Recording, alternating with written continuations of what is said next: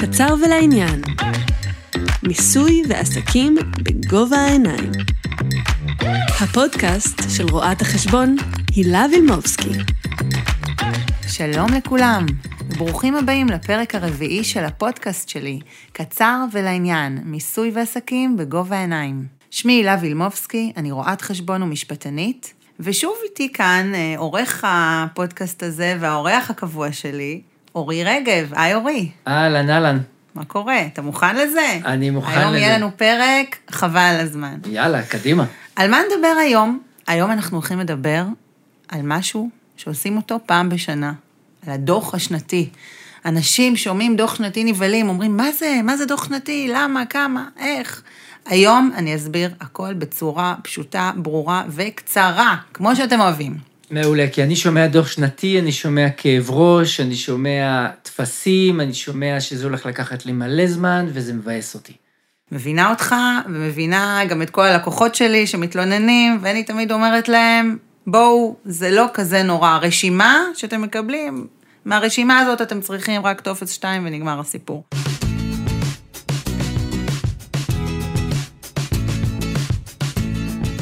ועכשיו אני אתחיל ואני אסביר. מי בעצם חייב להגיש דוח שנתי?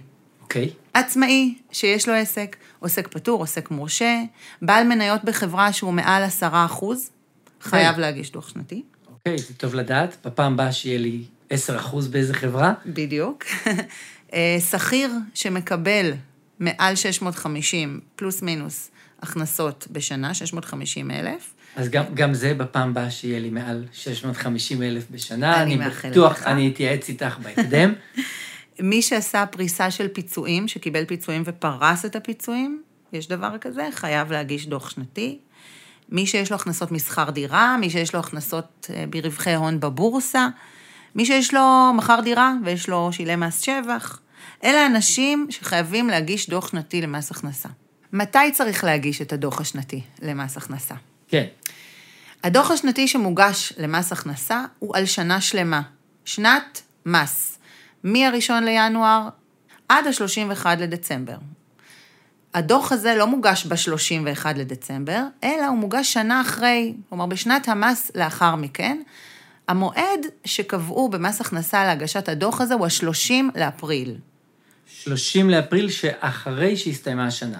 נכון. אוקיי. בדרך כלל נותנים אורכות, וזה ממשיך ל-31 למאי, ונניח לצורך העניין השנה הנוכחית, אנחנו מדברים על שנת 22, המועד הוא 30 ליוני, אוקיי? שזה... מחר. כן. נכון, נכון להקלטת פרק זה. גיליתם מתי הקלטתי בפרק. אוקיי, אז בעצם 30 ליוני זה המועד להגשת הדוח. אה, אם אתה מיוצג על ידי רואה חשבון או יועץ מס, מישהו שמגיש לך את הדוח, תמיד יש לרואה חשבון המייצגים אורכות, ונכון להיום אפשר להגיש גם ביולי ובאוגוסט, אה, אפשר גם בספטמבר, ואין בעיה עם זה, אפשר לאחר את זה קצת, רק חשוב לידע את מס הכנסה שאנחנו עובדים על הדוח, ולבקש את האורכה הזאת כדי לא לקבל קנסות. כי אם לא מגישים את הדוח בזמן, או לא מגישים בכלל, הנישום, יותר נכון בעל העסק, מתחיל לקבל קנסות, לא רק בעל העסק, גם זה שחייב להגיש דוח שנתי, זה שמקבל מעל 650 אלף ש"ח, שלא יודע בכלל שצריך להגיש דוח. חייב להגיש את הדוח עד ה-30 לשישי, לא הגיש, מתחיל לקבל מכתבים על קנסות וכל מיני אה, חיובים שהם לא נעימים בכלל. נכנס לצד הלא נכון של מס הכנסה. בדיוק. לכן צריך להוריד את זה מהראש, לעשות את זה ולגמור עם זה, במועד הנכון.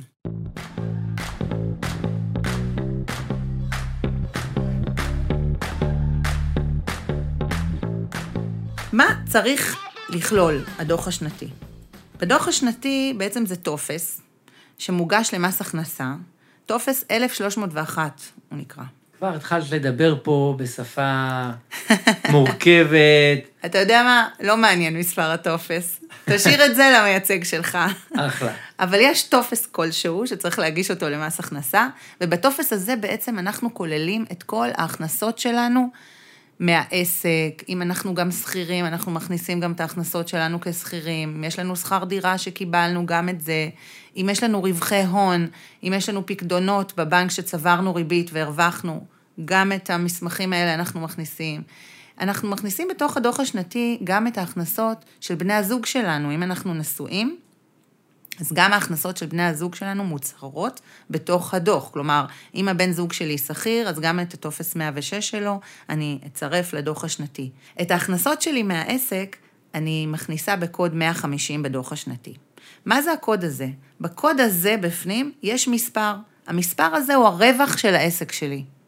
הרווח של העסק שלי הוא התוצאה של דוח רווח והפסד.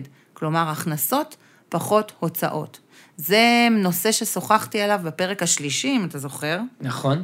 על הרווח שלי ועל ההוצאות המוכרות שלי, ובעצם על מה אני ממוסה בסופו של דבר.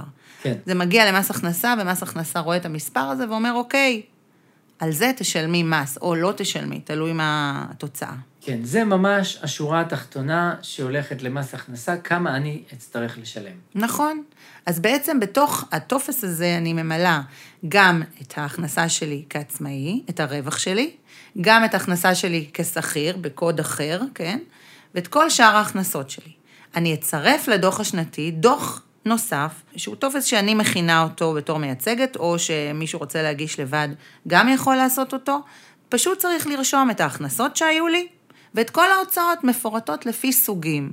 הוצאות משרדיות, הוצאות של אה, ארנונה וכל מיני סוגים אחרים של הוצאות ששוחחנו עליהם. כן. בסופו של דבר, ההכנסות פחות הוצאות מביאות אותי לרווח, ואת הרווח הזה אני מכניסה לדוח השנתי ומדווחת. מה עוד אני מכניסה לדוח השנתי ומה עוד צריך לצרף? את המאה ושש שלי במידה והייתי שכירה, כן, ואת המאה ושש של הבן זוג שלי. אם יש לי מלאי לסוף שנה, אם אני אה, קוסמטיקאית, שאני מוכרת מוצרים, ויש לי מלאי בסוף שנה ונשאר לי המלאי הזה, אז אני צריכה לרשום כמה מלאי נשאר לי. אם יש לי הפקדות לקרנות פנסיה וקרנות השתלמות, זה משהו שמאוד מאוד חשוב לצרף לדוח השנתי, מכיוון שזה נותן לנו גם ניכוי במס וגם זיכוי. חוסך לך במס. כלומר, גם חסכתי כסף עבור העצמי העתידי שלי, לפנסיה, או נגיד להשתלמות, וגם בפועל כיום אני אשלם בגלל זה פחות מס. נכון. זה נגיד משהו שלא ידעתי.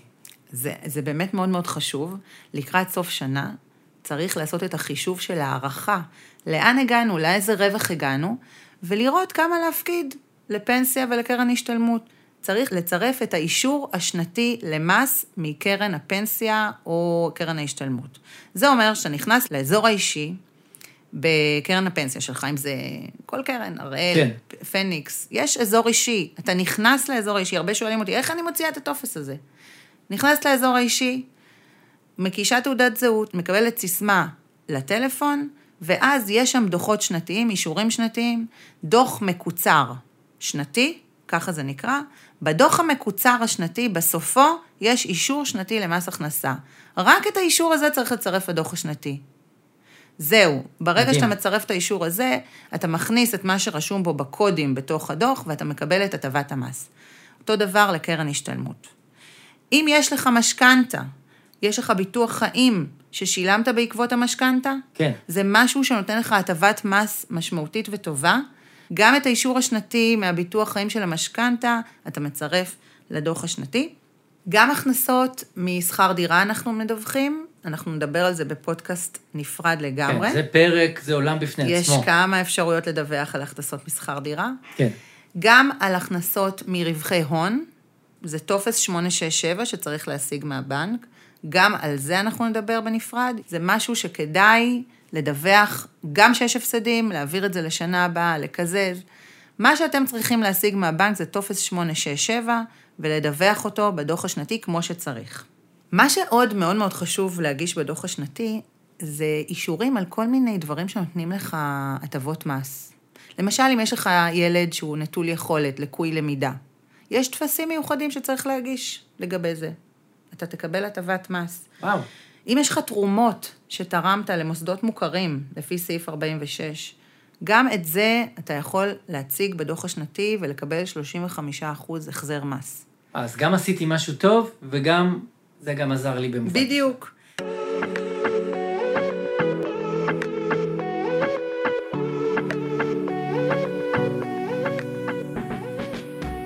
מה שצריך לעשות לפני שמגישים את, את הדוח השנתי, לאסוף את כל המסמכים, בעצם כל ההכנסות שלך, כולל הרווח השנתי שקיים כבר אצל רואה החשבון שלך שמנהל לך את הנהלת חשבונות, כן. את כל האישורים השנתיים של הביטוחים, פנסיות, קרן השתלמות, ואת ה-867 מהבנק. כולל תרומות, אם יש לך, ומקרים אישיים, שזה נטול יכולת, אולי שילמת מזונות, גם זה נותן הטבת מס. כן. ויש עוד מלא קריטריונים של הטבות מס, שיש לי רשימה שלמה שאני יכולה, אה, שהיא נמצאת באתר שלי, שאפשר לראות איך אפשר לקבל הטבת מס. ואת כל הדברים האלה כוללים בדוח השנתי, כדי לקבל את המקסימום הטבת מס שאפשר לקבל. חשוב לציין שהדוח השנתי זה בעצם הטופס האחרון שמגיע למס הכנסה ומדווח על ההכנסות שלך. זה אומר שאם מגיע לך הטבת מס מסוימת, זה לפי הדוח השנתי. אם מגיע לך מענק עבודה, שזה מס הכנסה שלילי, שעל זה גם אני אדבר בפודקאסט נפרד. כן. לכן חשוב מאוד, לפני שאתה מגיש את הדוח השנתי, לבחון את הדברים בצורה מאוד מקצועית, ולזכור שמה שאתה מגיש זה הסופי, ולפי זה אתה תקבל החזרים ממס הכנסה, או תצטרך לשלם, ואותו דבר גם עם ביטוח לאומי. כל החבר'ה האלה, מס הכנסה וביטוח לאומי ומע"מ, כולם מסתכלים בסופו של דבר על הדוח השנתי הזה שאתה מגיש. לכן כן. זה מאוד מאוד חשוב. מה אתה מצרף? כדאי לך גם להתייעץ עם איש מקצוע, כדי שימקסם לך את הטבות המס, כדי שתשלם כמה שפחות. בהחלט. בהרבה מקרים אני יודע על אה, חברים שלי עצמאים, שאומנם אתה מוציא כסף כדי להתייעץ עם איש מקצוע, רואה חשבון, יועץ מס, אבל הוא מחזיר לך את זה בהרבה הטבות מס, שבכלל לא ידעת שמגיע לך, וזה לגמרי משתלם. נכון, אתה צודק בהחלט. אני בעצמי הצלחתי להחזיר עשרות אלפים לאנשים שכלל לא ידעו שמגיע להם. אנחנו נדבר על זה גם בהקשר של שכירים, בפרק הבא שלנו. נהדר. החזרי מס לשכירים. מעולה, אני מחכה לו. להתראות, נתראה בפרק הבא. תודה רבה, להתראות. קצר ולעניין. מיסוי ועסקים בגובה העיניים. הפודקאסט של רואת החשבון הילה וילמובסקי.